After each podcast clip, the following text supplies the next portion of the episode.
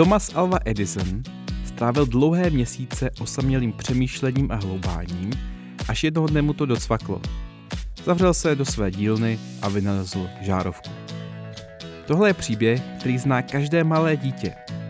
Je to inspirativní příběh, akorát se nikdy nestal. Dobrý den, já jsem Jiří Benedikt, vítejte u mého podcastu Další roky.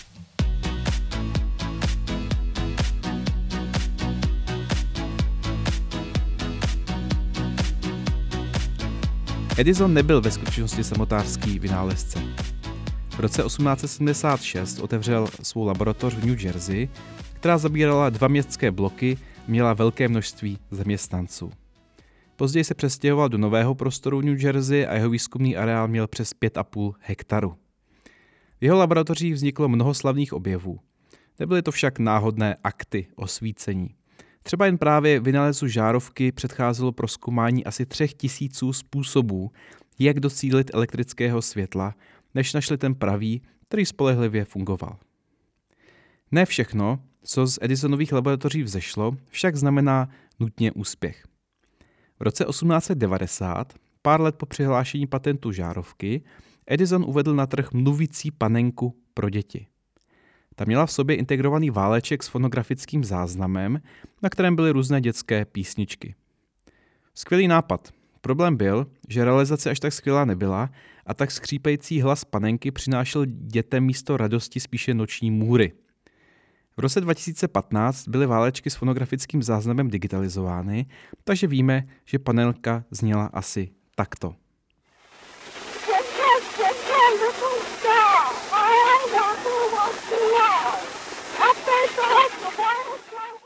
Jak asi sami tušíte, z panenky se stal velký propadák a po pár týdnech byla stažena z prodeje.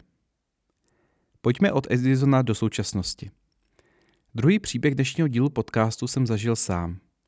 Před několika lety jsem byl na fotografickém workshopu reportážní fotografie s Janem Šibíkem, asi nejslavnějším českým fotoreportérem, který vyhrál mnohokrát Czech Press Foto, fotil válečné konflikty a jiné dramatické události po celém světě.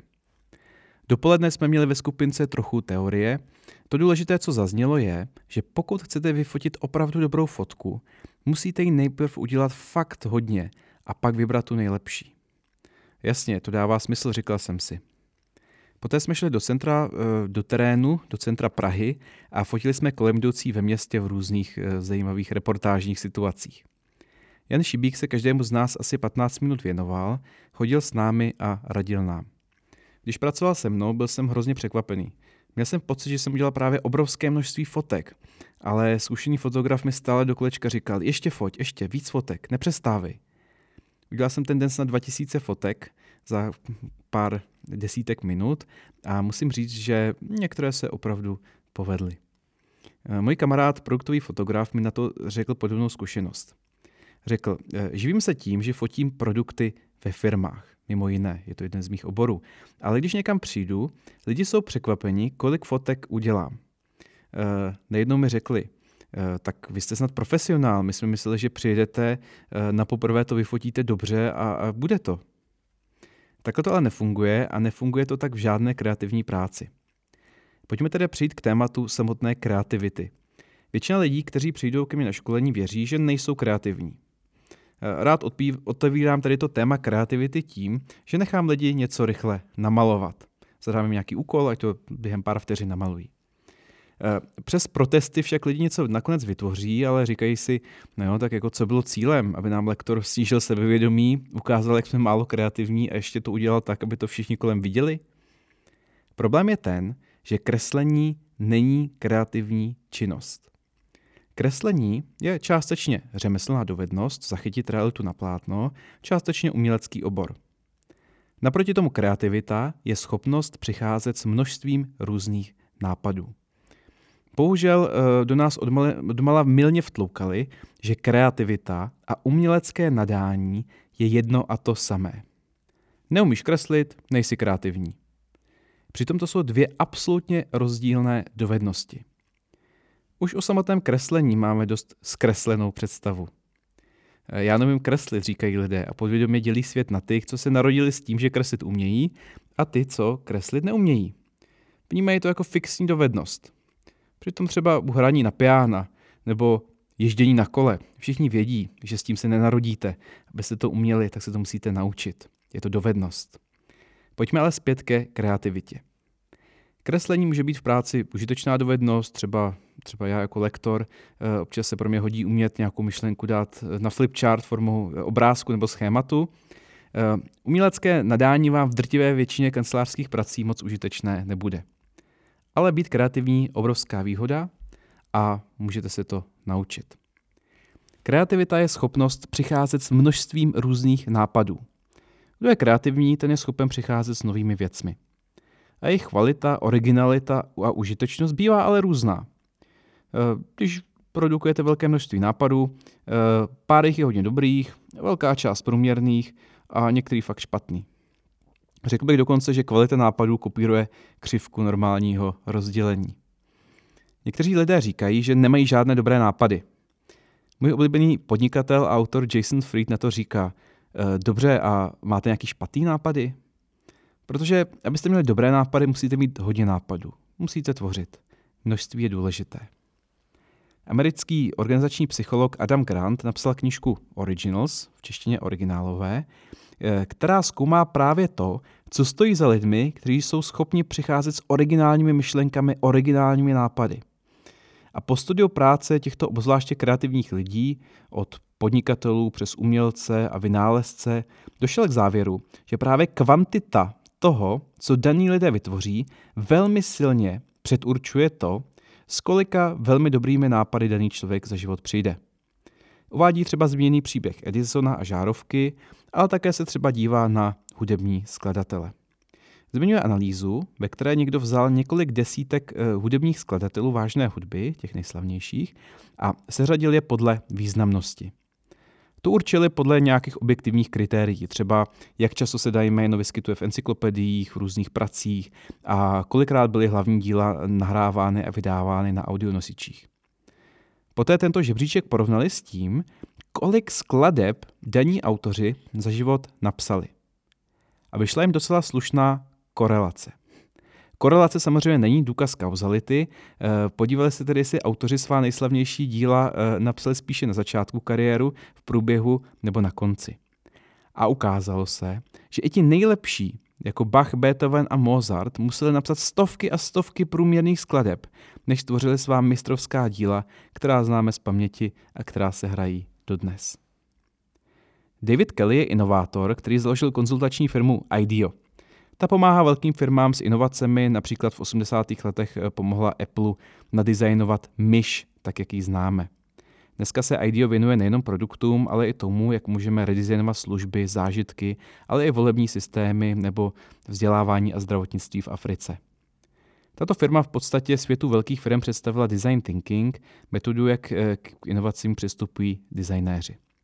Eh, David napsal se svým bratrem Tomem skvělou knížku Creative Confidence, která bohužel nevyšla česky, ale věnuje se právě kreativitě a podobným tématům jako tento podcast. Eh, k tématu množství nápadů jako klíčovou ingredienci pro inovace autoři zmiňují tento experiment. Eh, jeden instruktor keramiky na nějaké umělecké škole rozdělil svou skupinu žáků na začátku semestru na dvě půlky první půlce řekl, že jejich známka bude záviset na hodnocení kvality jednoho kusu keramiky na konci semestru, na kterém prokáží, co všechno se naučili.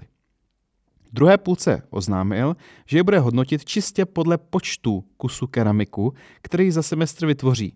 Dejme tomu třeba 25 kg keramiky v součtu jim zajistí plný počet bodů. Během kurzu studenti z první, čili ty kvalitativní skupiny, investovali svou energii směrem k tvorbě tomu dokonalého kousku keramiky. Oproti tomu ty kvantitativní, eh, ty vytvářely hrnce a hrníčky jeden za druhým jako na běžícím pásu. Můžete si typnout, jak experiment proběhl, ale možná vás to překvapí. Na konci kurzu ty nejlepší kousky vytvořili účastníci, které byly v té kvantitativní skupině – Ti, kteří trávili mnohonásobně víc času u keramického kryhu, byli schopni se mnohem více zdokonalit tím, že toho prostě vytvořili víc. Kdo chce tvořit dobré věci, musí jich vytvořit hodně. Samotné množství vyprodukované práce či nápadů vám slávu a úspěch samozřejmě automaticky nezajistí.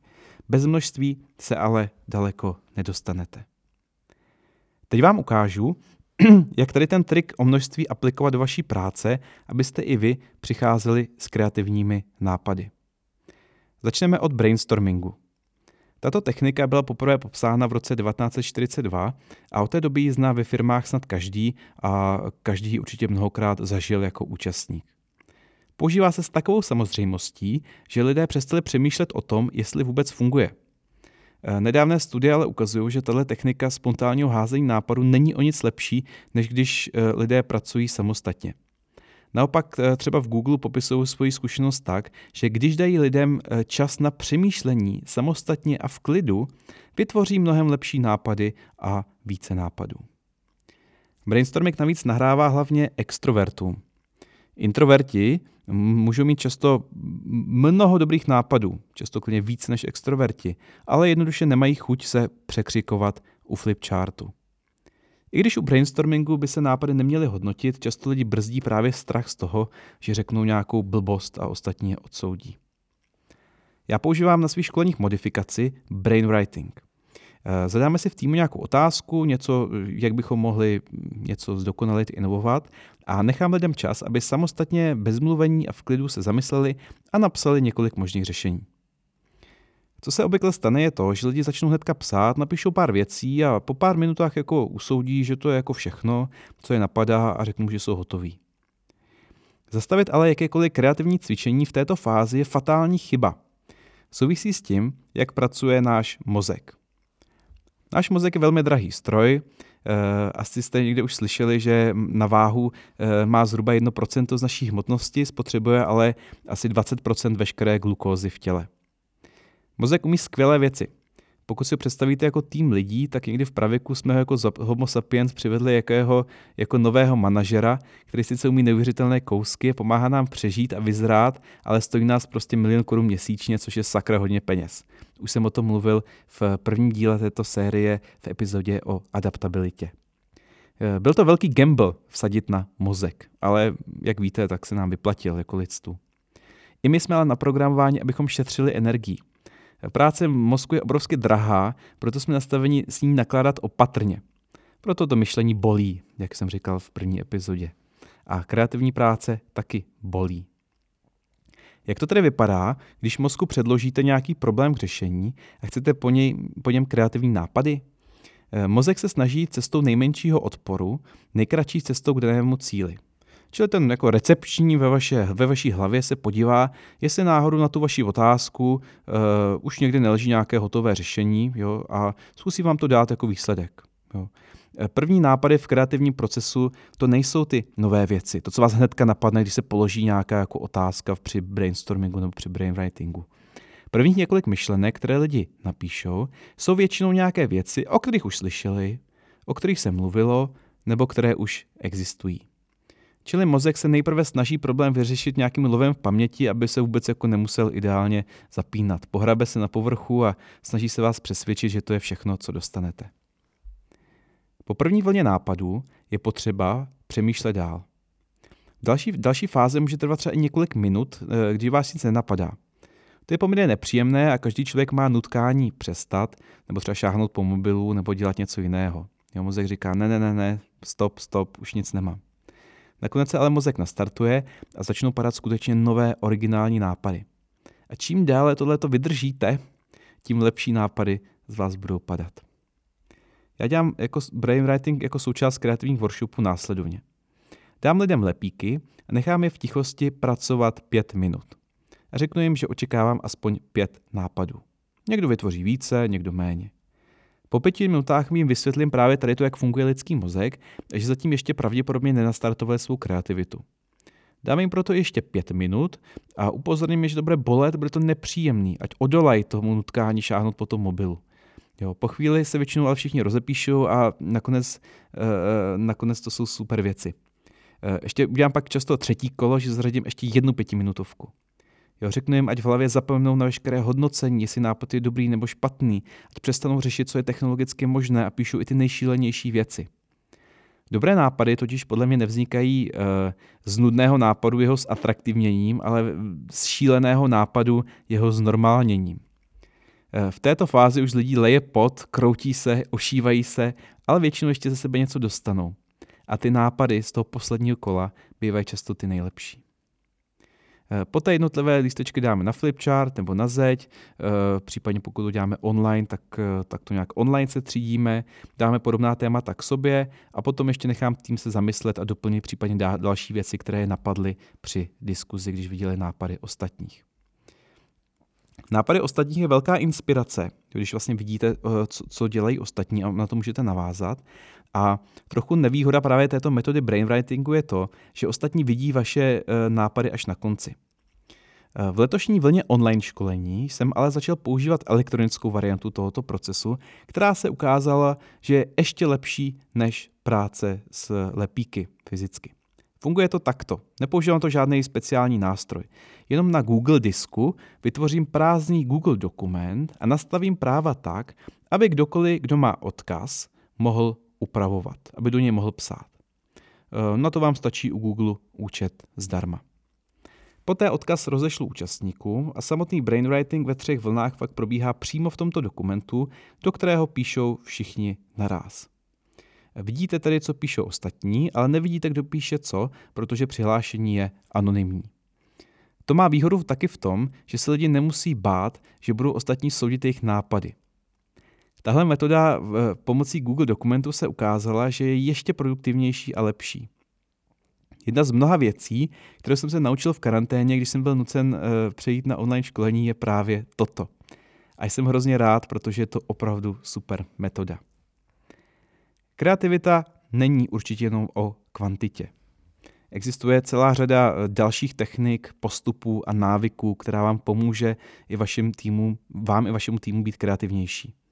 Určitě se k tomu vrátím v některém z následujících dílů tohoto podcastu. Mám už nějaké nápady na další sezónu, ale asi se ještě budu muset zamyslet. A snad budou nějaké dobré. Já vám přeju, eh, abyste i vy měli spoustu nápadů, abyste se nebáli těch špatných a abyste měli spoustu úspěchů s těmi dobrými. Já jsem Jiří Benedikt, autor podcastu Další kroky a jsem vděčný za to, že jste doposlouchali až sem. Posledních pár epizod bylo protkáno mnoha příběhy z mého života i ze světa a motivem celé této série byl lidský mozek, to, jak funguje náš software, jak to ovlivňuje naše život a rozhodování v různých kontextech. Bavili jsme se o dovednostech adaptability, řízení změny a právě kreativity. Všechno to jsou věci, o kterých věřím, že se dají naučit. A já věřím, že vám to pomohlo vnést více světla do toho, co se děje v našich hlavách a že vám to pomůže lépe se rozhodovat a že vaše další kroky budou skvělé. Těším se na vás u další série.